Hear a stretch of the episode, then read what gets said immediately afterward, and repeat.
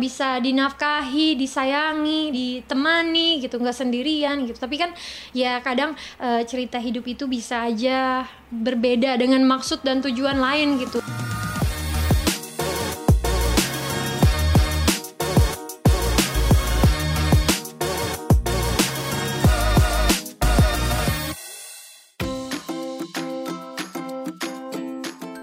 Bang Sandi, kamu nggak bosen? Bosan apa? Jadi ganteng terus. Lagi dong, lagi dong. Bang, bang, jangan duduk di... Pokoknya kalau aku saranin Bang Sandi kalau liburan, uh-huh. jangan ke pantai, jangan ke gunung. Kenapa tuh? Jangan di taman. Nanti pantai, gunung, taman kalah indah sama senyumnya Bang yeah. Sandi. Ini dia nih Ratu Gombal. Kalau cowok ada Raja Gombalnya, Denny Cagur pernah duduk di situ juga. Oh, okay. Kali ini saya kedatangan luar biasa banget, keren banget. Ada Ratu Gombal Jessica Iskandar. Hai, Kakak semua. Jeda. Selamat datang di podcast Ruang Sandi. Thank di sini you. Good vibes only. Jadi kita oh, bicara sama. Yang kayak aku juga good vibes, good vibes only ya. Yeah. Yang positif-positif, positif, yang positif. Bangun optimis. Yes. Pokoknya um, kita support terus video podcast Ruang Sandi dengan cara subscribe, like, comment, dan boleh juga share dong ke orang-orang yang terdekat ya temen-temennya ya. Yes. Nah, gimana nih kabarnya nih? Kabarnya Kakak juga baik, kabarnya. Aku dengar katanya kemarin lagi kurang sehat ya. Iya bang, lagi ini apa tiroid di sini, oh. tiroid sama takikardia, uh, gangguan. Takikardia itu jantung. Gangguan ya? Irama jantung. Bisa cerita nggak sih apa sih takikardia? Jadi uh, takikardia, aku tuh ngalaminnya udah um, empat bulanan. Jadi tuh aku ngerasa jantung aku tuh berdebar terlalu Sekarang cepat. Sekarang agak berdebar nggak? Sekarang berdebar karena lihat senyum Bang Sandi. Terus udah gitu berdebar itu aku pikir gara-gara mungkin aku kurang tidur atau kecapean gitu. Tapi ternyata ada sebab lain gitu. Terus deg-degannya tuh kayak udah luar biasa banget gitu. Jadi, Jadi ini namanya irregular heartbeat kali ya? Iya, gangguan irama jantung. Berapa per menitnya? Uh, kalau baru bangun tidur seratus dua, seratus lima. Ih, tinggi banget. Iya, kalau pas lagi aktivitas bisa seratus dua puluh lima, seratus dua puluh tujuh. Nih kalau ketemu Bang Sandi bisa seratus lima puluh kayaknya. Ya, itu asli gombal. Nggak ada hubungan dengan kondisi iya. uh, Tapi kesehatan. Maksudnya aku tuh sakit gini ya, aku dibawa happy aja Bang. Aku soalnya kalau udah sakit terus uh, sedih, drop kan jadinya. Jadi mem- itu, memperparah penyakit itu kan jadi keturunan ya, bukan uh, karena enggak. makanan, bukan jadi karena lebih ke kondisi stres bang, jadi oh, stres gitu, jadi gara-gara stres. Jadi komedian itu bisa stres juga ya? Of course, I'm still a human. Kalau roasting-roasting orang itu, ya bisa sedih juga lah bang, kan namanya juga manusia, punya perasaan juga sama kayak yang lain juga gitu. Oh iya, kita sangat prihatin dan mudah-mudahan udah dalam terapi sekarang. Uh, kemarin baru aja uh, ambil, Apa, da- ambil darah, ya. Ambil darah U S G, ketemu dokter, terus udah minum obat sekarang. Dua tahun bang harus minum obat.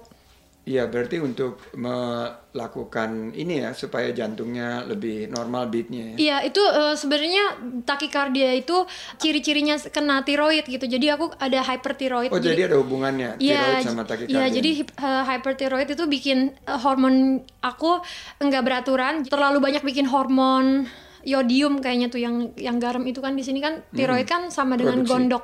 Yeah. Terus bikin hormon itu kan artinya memacu jantung untuk kerja lebih keras kan. Lebih keras, kerja kan. lebih keras, lebih ekstra gitu. Jadi jantung jadi cepat itu gara-gara hormon di sini bikin terlalu berlebihan banyak gitu. Terus di otak otak udah kirim signal untuk bikin untuk stop bikin gitu. Terus ya udah gitu deh pokoknya. Jadi kita atas nama podcast Ruang Sandi dan semua netizen-netizen yang budiman yeah. turut mendoakan amin, agar amin. Kakak Jedar, Mbak Jessica ini bisa segera pulih amin. dan bisa terus ngegombal lagi. Iya bang.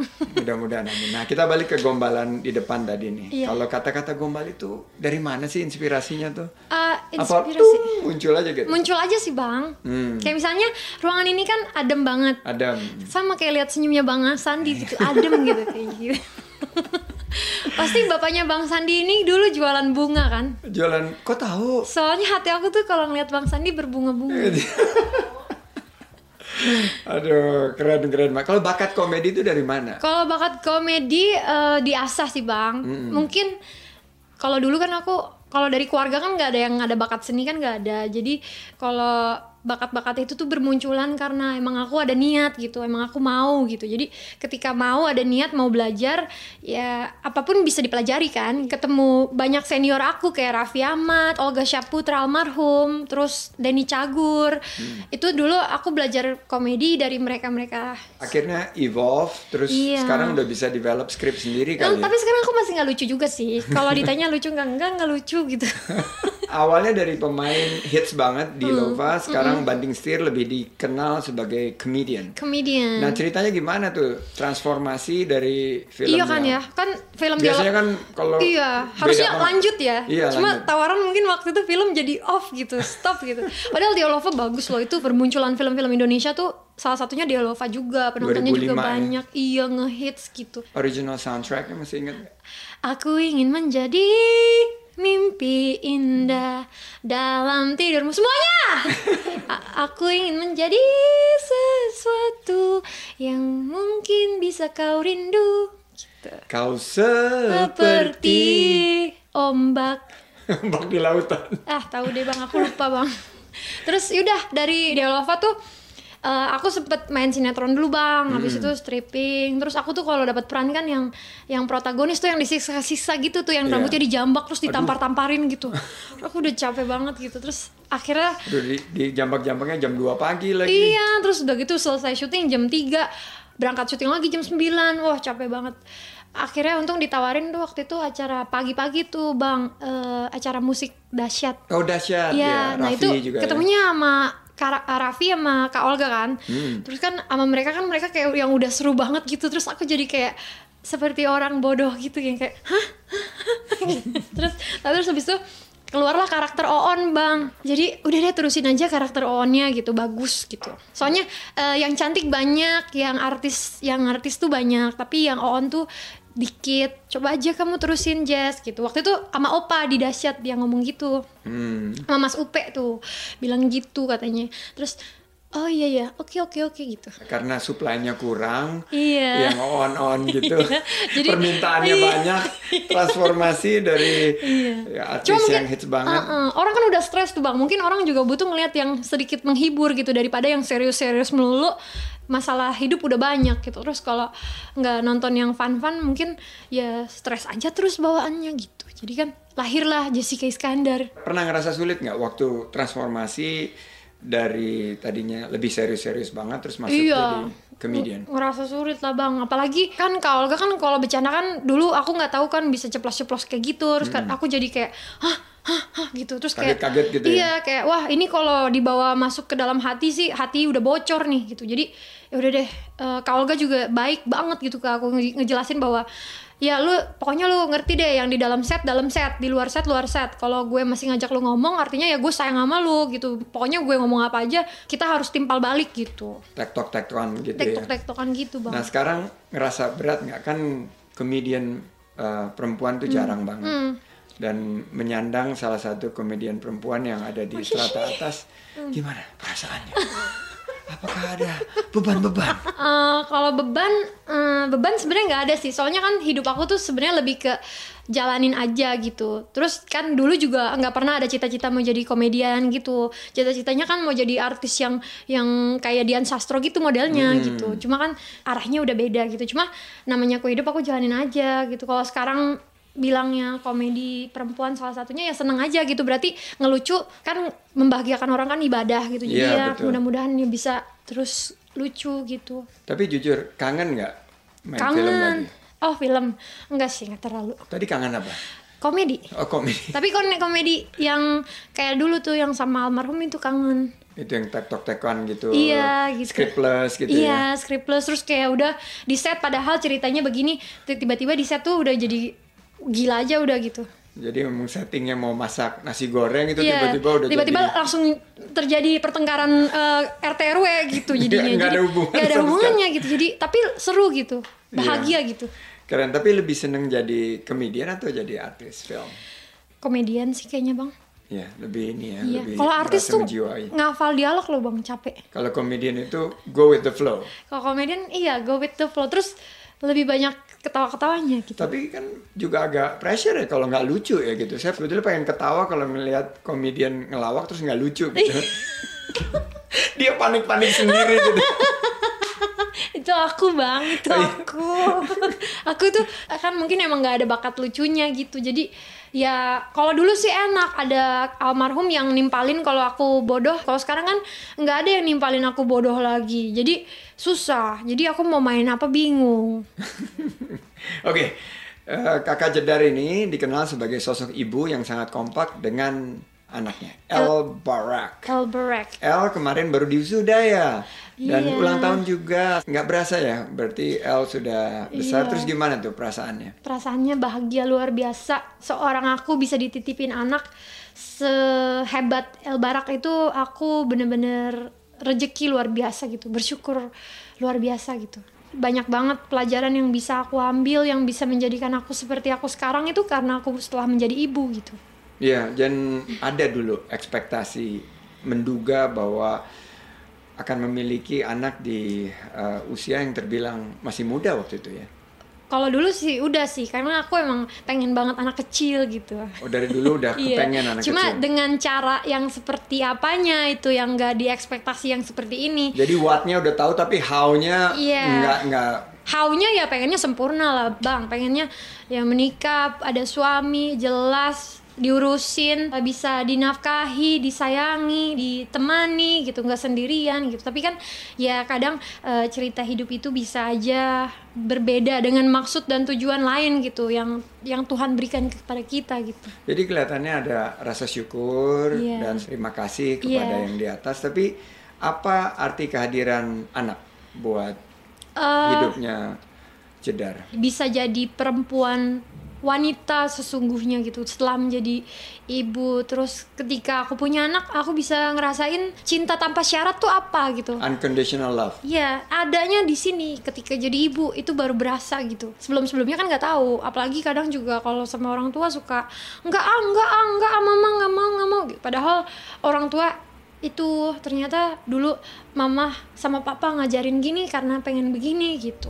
Okay. Okay. Seorang filsuf dari Amerika namanya Ralph Waldo okay. Emerson bilang kalau men are what their mothers made them. Jadi kita tahu betapa pentingnya peran seorang ibu dalam tumbuh kembangnya anak laki-lakinya. Saya dekat banget sama ibu saya dan yeah. Uh, Jedar sendiri apa yang kamu bekali untuk El? Aku selalu membekali El dengan kekuatan agama. Landasannya uh, adalah agama ya? Agama, terus intinya hidup ini adalah uh, menurut aku ya cinta kasih gitu. Jadi aku mengajarkan dia, mau dia salah, mau dia jungkil balik, mau dia mecahin gelas, mau dia ngapain, aku akan ngasih tahu dia dengan sabar, ngasih tahu dia dengan cinta. Karena dia harus belajar bahwa segala masalah itu jangan diselesaikan dengan kekerasan, tapi diselesaikan dengan cinta gitu.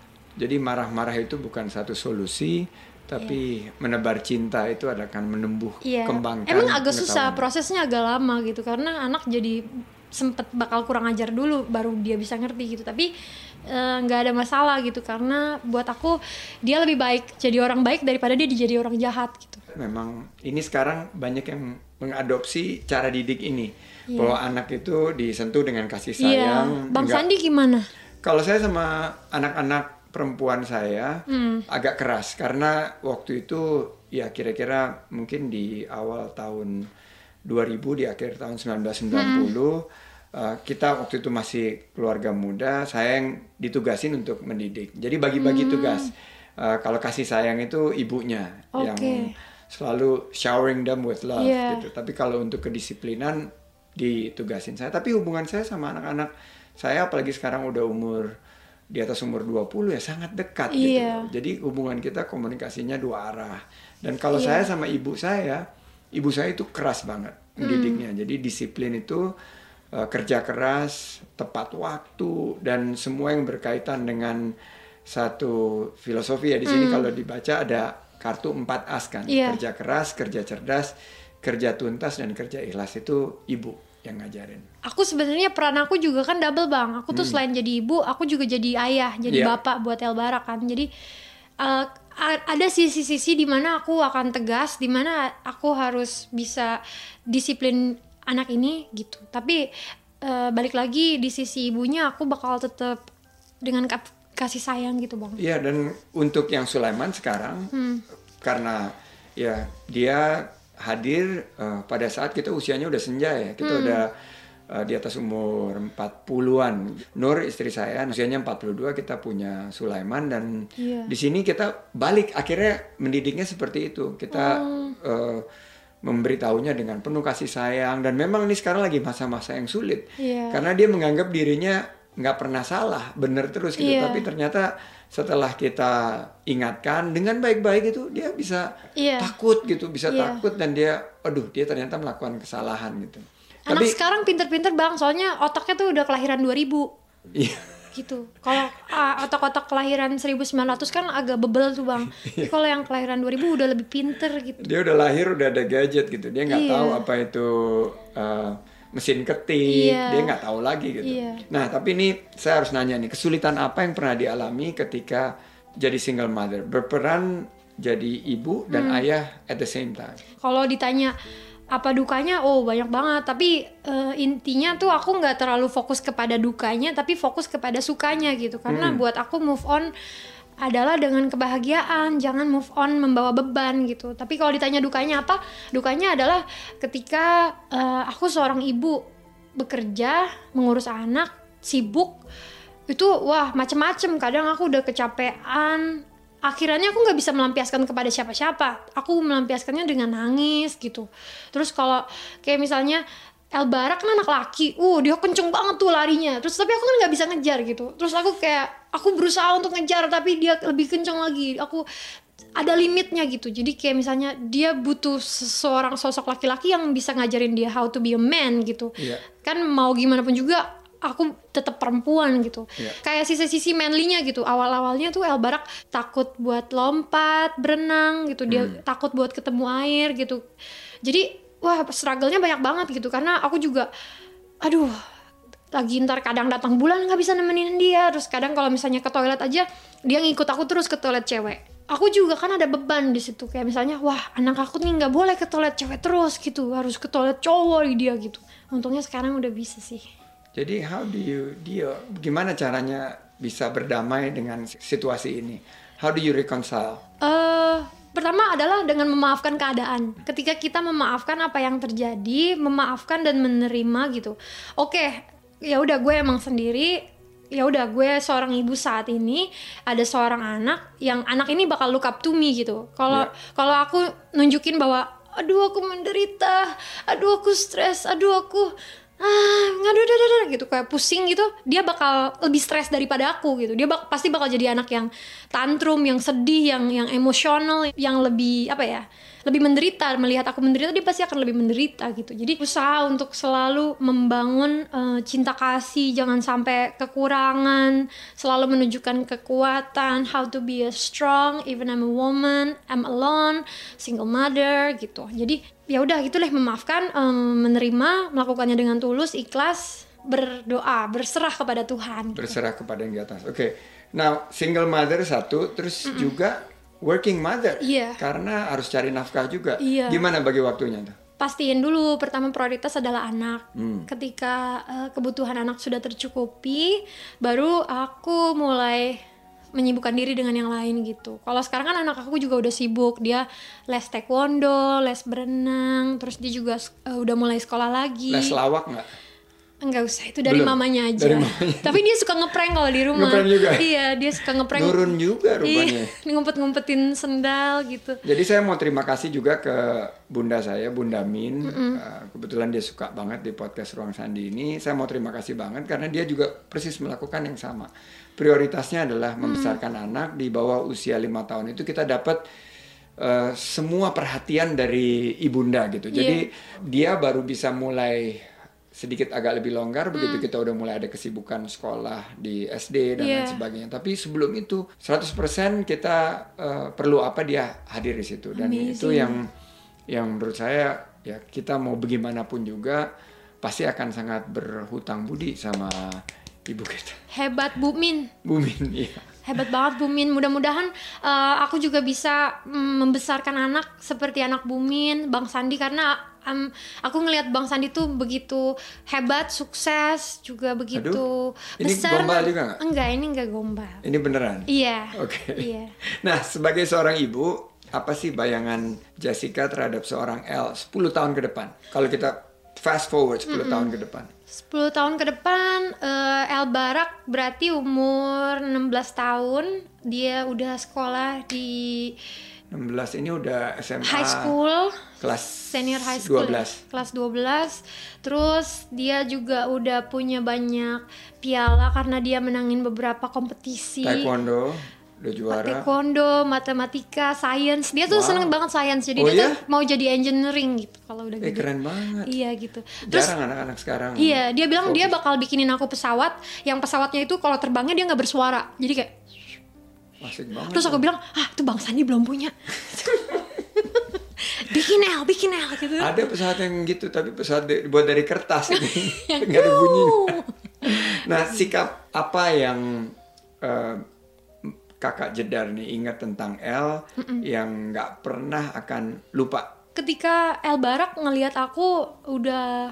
mungkin dia terlalu bingung juga gitu ya. Aku udah sendiri, terus aku juga capek gitu. Dia ngeliat aku tuh selalu kerja, selalu sibuk, selalu banyak urusan gitu. Jadi someday dia bilang katanya, Mami, kalau El Barak udah bisa kerja, El Barak mau kerja. Soalnya El Barak mau bantuin Mama. Terus udah gitu, semua uangnya buat Mama aja. Jadi Mama nggak usah kerja lagi, Mama di rumah aja. Mama santai-santai, nikmatin hidup. Keren. Iya, dia anak kecil lima tahun ngomong kayak gitu. Bisa ngomong kayak gitu iya. ya? Biar Mama di rumah aja, biar I, El iya, yang kerja iya. gitu ya. Nah ini gara-gara pandemi ini ada satu peristiwa fenomenal. Hmm. Jadi pernikahannya iya. Jedar ini harus ditunda. Iya. Gimana ceritanya tuh? Wah itu stres juga tuh Bang. Jadi tuh pernikahan aku tuh harusnya bulan Maret. Bulan Maret. Which is dimana bulan Maret itu kita udah mulai ditutup-tutup kan ya. Yeah. Udah mulai P S B B. Dibatasin gitu P S B B. Terus jadi pernikahan di bulan Maret sama April waktu itu Bang. Terus udah gitu harus dibatalin, harus diundur gitu. Uh, hati aku berkecamuk gitu. Mana mempersiapkan pernikahannya kan juga butuh waktu, butuh biaya, nggak nggak sebentar, udah setahun nyiapinnya gitu. Terus harus dibatalin. Uh, macam-macam lah perasaannya. Tapi uh, aku yakin pembatalan pernikahan kemarin itu ya Tuhan juga pasti ngasih tahu ada ada jawaban lain gitu, ada hikmah yang lain yang harus kita terima, kita ambil gitu. Stres sih iya, makanya sekarang mungkin sakit juga.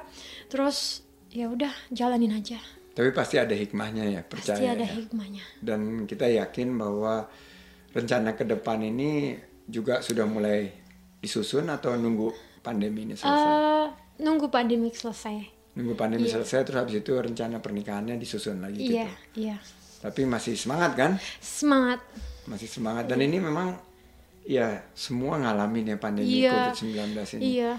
bukan hanya masalah kesehatan mm. juga sisi ekonomi, ekonomi, orang kehilangan pekerjaan yeah. Yeah. sampai yang juga pasti yang stres juga adalah wedding organizers wedding yang biasa organizer, yeah. nyiapin event yeah. buat perkawinan segala apalagi, macam bisnis sih kayaknya Bang, apalagi Jessica Iskandar yang menikah kan kita yeah. wow banget gitu loh yeah. terus sampai akhirnya ditunda pasti dampak ekonominya juga gede. Iya yeah, kayaknya semua pihak sih. Aku juga di segi uh, dunia entertainment juga beneran stop, terus kayak bisnis juga sekarang. Jadi kalau pelan. Dunia entertainment sementara stop nih, kegiatannya hmm. apa aja di rumah? Di rumah tuh biasanya aku ngurus anak, terus ya udah berkutat sama vlog juga, terus mulai bisnis juga, eh, apa ngurusin bisnis aja gitu Bang.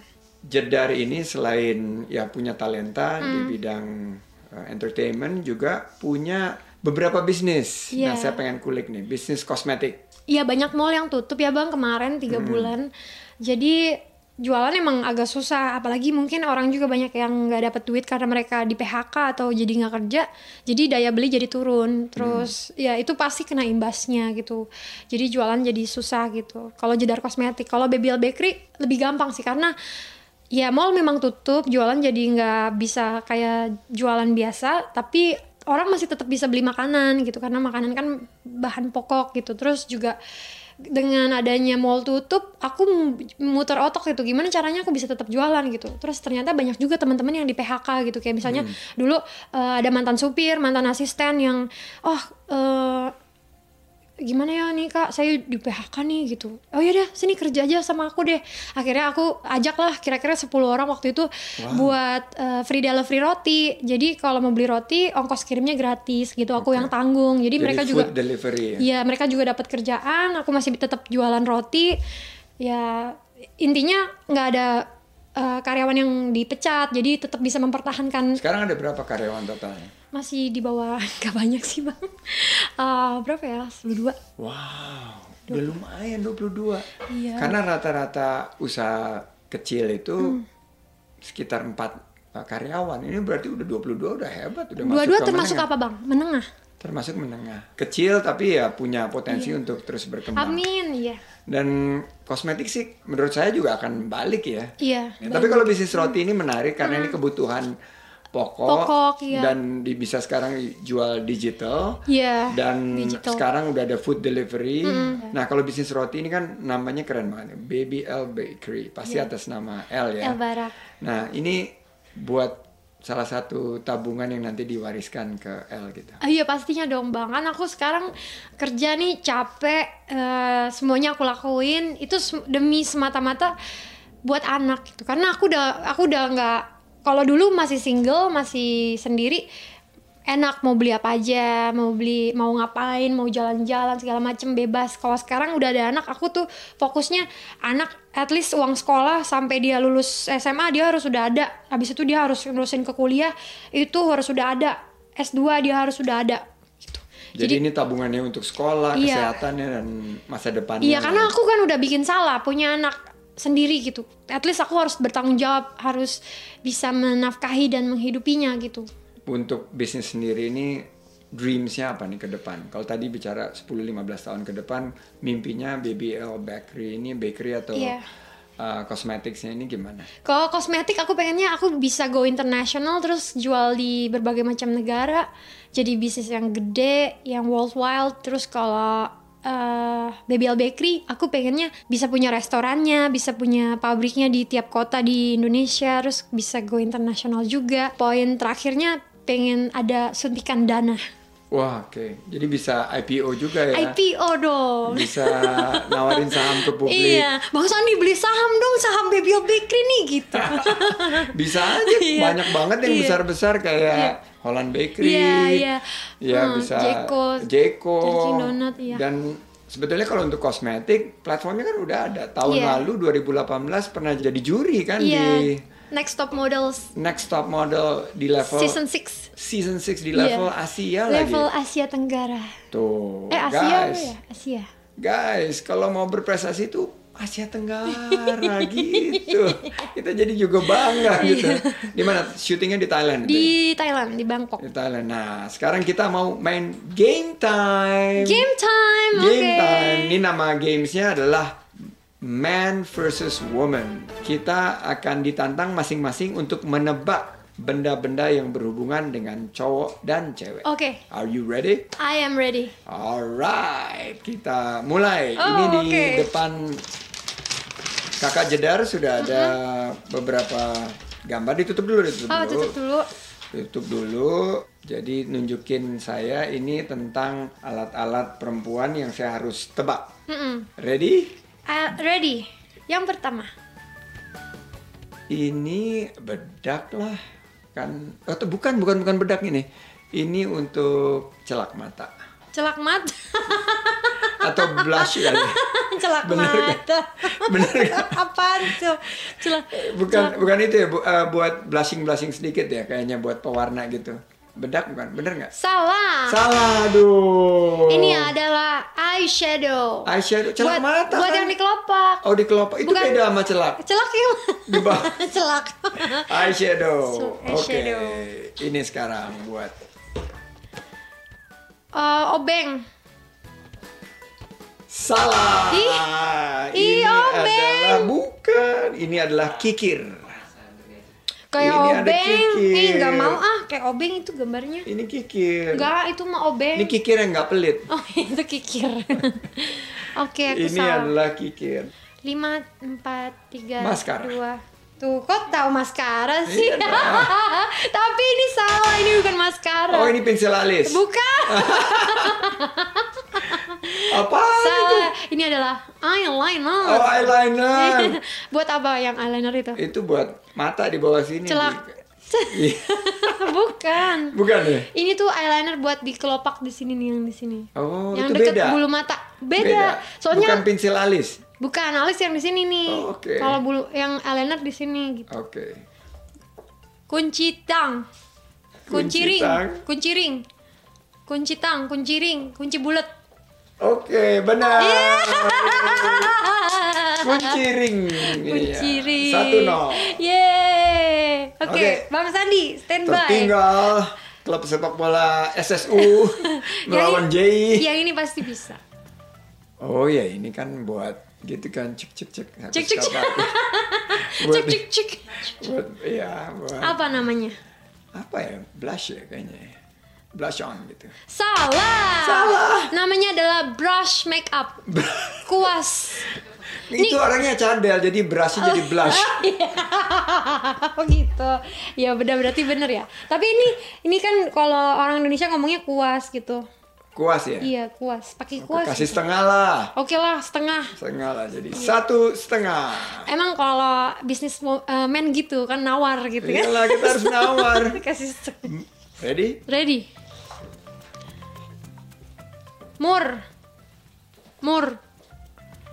Ya kan? Setengah lah kasih lah. Emang apa panjangnya? Baut. Baut. Iyalah, mur, mur itu mur itu lawannya. Oh, mur itu yang diginiannya ya. Uh, tapi nggak apa-apa lah, baut sama mur iya, kan satu, nggak mungkin satu iya, aja baut gitu. Nggak bisa juga. Dan aku orangnya kan sangat jadi murah aku hati, setengah. Dermawan. Yes. Ya. Setengah. Setengah. Satu setengah, setengah. Oke, okay, Bang Sandi, silakan. Ini foundation. Eh, kok tahu? Bener nggak? Kok tahu sih foundation? Foundation ya? Uh, ya. Bang, tunggu, kenapa tahu foundation? Iya, kayaknya lihat uh, Mbak Nur pakai. Oh, jadi tapi mau Mbak Nur juga nggak pakai foundation, dan kayaknya Bu Bumin kayaknya waktu Bu itu pakai foundation. Oh, pakai foundation. Mm -mm. Oke. Okay. Uh, obeng kembang. Iya, yeah, benar. Betul sekali. Uh-huh. Betul sekali. Obeng kembang. Iya, yeah, yeah. Benar obeng kembang. Kenapa aku tahu obeng kembang? Soalnya kan mainan anak tuh uh, baterainya kadang dibukanya pakai obeng kembang. Oh, yeah. Awalnya aku nggak tahu. Aduh, how to open this? Oh my god. Terus kayak nyari-nyari di internet gitu. Oh, obeng kembang. Gitu. Jadi akhirnya tahu. Jadi skornya dua setengah, satu setengah. Next. Oh, yeah. Bang Sandi, silakan. Ini mah untuk wah ini mah susah nih, aduh, ini aduh. Buat, uh, ini kayaknya buat ininya kuku deh. Gara-gara nih kan kelihatan nih. Oh iya. Kan. Tapi ya, kayak kutek uh, ya? Bukan bukan bukan bukan kutek. Aku pakai kok ini. Aduh, jangan-jangan tahu lagi Bang ini nomor shades-nya apa aja nih. Ini kayaknya. Ayo coba. Aduh. Ayo coba. Ini kasih waktu lama sedikit. Oke oke. Tiga detik lagi. Ini kayaknya untuk uh, urusan dengan kulit, kulit yang biasanya salep. Untuk ini matahari. Oh uh, sunscreen. Uh, sunscreen. Sunscreen ya. Salah. Salah. Jawabannya adalah body shimmer. Ini susah ini sih ini. Sih beneran iya ini kayak ditantang banget hidupnya nih jawab ini. Okay. Soalnya ini susah. Oke, okay, nggak apa-apa. Terakhir skor kelihatannya. Aku masih megang ya. Kalau masih menang dua setengah satu setengah, saya akan tawarkan satu uh, insentif. Iya. Yeah. Kalau mau nggak, kalau benar dapat nilai dua, mm-hmm. Tapi kalau kalah dikurangin, kalau salah dikurangin satu. Oke, okay, nggak masalah. Benar? Iya. Yeah. Kamu kalau salah berarti dua setengah kurang. Eh Bang nggak usah deh, yang biasa aja. Soalnya kan mau gimana pun aku juga udah menang. Pinter juga. Oke okay, ini apa? Bor. Bener. Yeah. Aduh bener. Ini bukannya ini uh, senapan? Bor. Bor huh? Itu aku yakin? Tahu. Iya El Barak pernah mau masang ini buat basket. Pakai apa nih masangnya? Bor. Bor. Ini kayaknya kamu juga punya home improvement kayaknya. Ada ada, aku juga ada yang pakai pakai baterai, pakai listrik ada. Punya juga? Ada iya. Waduh. Iya, Oke, okay. Skor ternyata tidak berimbang, tiga setengah satu setengah. Kita ucapkan selamat buat Thank you. Kak Jedar, seru banget. Bang, ya, ini maaf menang nggak dapat apa-apa? Dapat. Ada. Nanti uh, yes. dapat uh, ada satu hadiah, yaitu mikrofon ini. Boleh bawa pulang. Bener nih, aku mau loh Bang. Nih aku mau loh Bang. Silakan bawa aja. Nah, ada pertanyaan selanjutnya. Siapa hmm. sosok yang berhasil bikin Jedar lebih kuat dan kuat lagi? Mama. Mama. Mama bolo-bolo. Mama bolo-bolo. Mama. Soalnya kan uh, gimana pun juga dari dulu tuh ya mama sama papa lebih aktif. Mama ngurus anak kan. Hmm. Kalau papa lebih kayak eh ya ya udah sayang, nggak apa-apa sayang gitu. Kalau mama kan nggak gitu, nggak boleh, jangan nanti oh, gini gini gini malah mama, ya? Iya, jadi jadi mama ya bikin stres aku juga, tapi bikin aku jadi kuat juga gitu. The last but not least, yes. pertanyaan penutup, keinginan terbesar Jessica Iskandar itu apa? Keinginan aku, aku bisa berguna buat orang banyak. Kebermanfaatannya? Iya. Wow. Karena aku nggak ada artinya hidup kalau aku tuh hidup buat sia-sia gitu. Aku harus bantu orang banyak. Luar biasa. Ya, aku ikut Abang Sandi apa nih? Ada pertanyaan buat aku? Bang Sandi, apa sih rahasianya Bang Sandi bisa kaya gitu? Ajarin aku dong.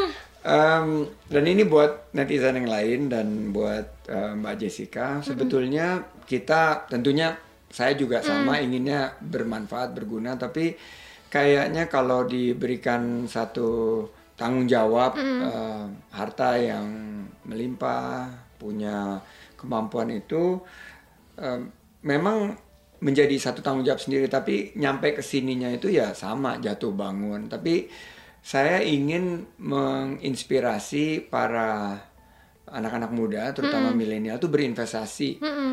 menjadi entrepreneur dan berinvestasi, mm. karena uh, ekonomi Indonesia itu bertumbuh banget. Yeah. Kalau ekonomi bertumbuh, kita harusnya punya saham di pembangunan ekonomi kita. Jadi ya, F R, kita harus F R gitu ya Bang. Ya, kita harus bangun usaha, mm. kita harus uh, kembangkan usaha kita. Kalau ada lebih kita berinvestasi pada sektor-sektor yang ekonomi Indonesia hebat gitu. Jadi Bang, tapi kalau lagi corona gini investasi serem nggak sih Bang?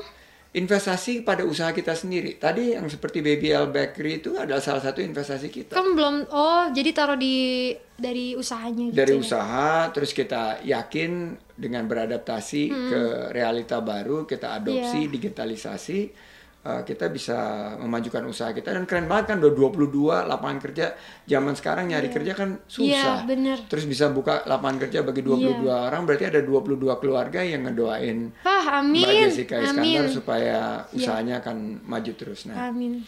Terima kasih Jedar, terima kasih, sudah menyempatkan Pak. Hadir di sini. Nggak kerasa udah hampir tiga uh, jam setengah. Kita sama-sama di sini dan salam buat hmm. uh, El Barak. Thank you. Ini baraknya dari Barack Obama. Yes. A man loves his sweetheart the most. Mm-mm. Jadi a man loves his sweetheart the most. Mm. His wife the best, but his mother the longest. Jadi uh, seorang laki-laki itu paling ya pacarnya dia paling cintain banget, tapi yang paling terbaik buat dia adalah istrinya, tapi yang paling terpanjang cintanya itu kepada ibunya. Nah, dari seorang Jessica Iskandar kita hmm. bisa merasakan hangatnya kasih sayang. Tadi disampaikan bahwa kunci mendidik anak itu adalah kasih sayang yang selalu diberikan untuk El.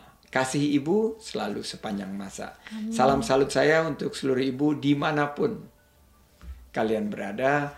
Dan merupakan satu semangat kita, ibu-ibu uh, muda ini harus bisa berkreasi, uh, membuka satu peluang yeah. untuk membangun ekonomi kita tanpa melupakan pendidikan anaknya. Yeah. Jangan lupa subscribe, like, komen, dan share di sini.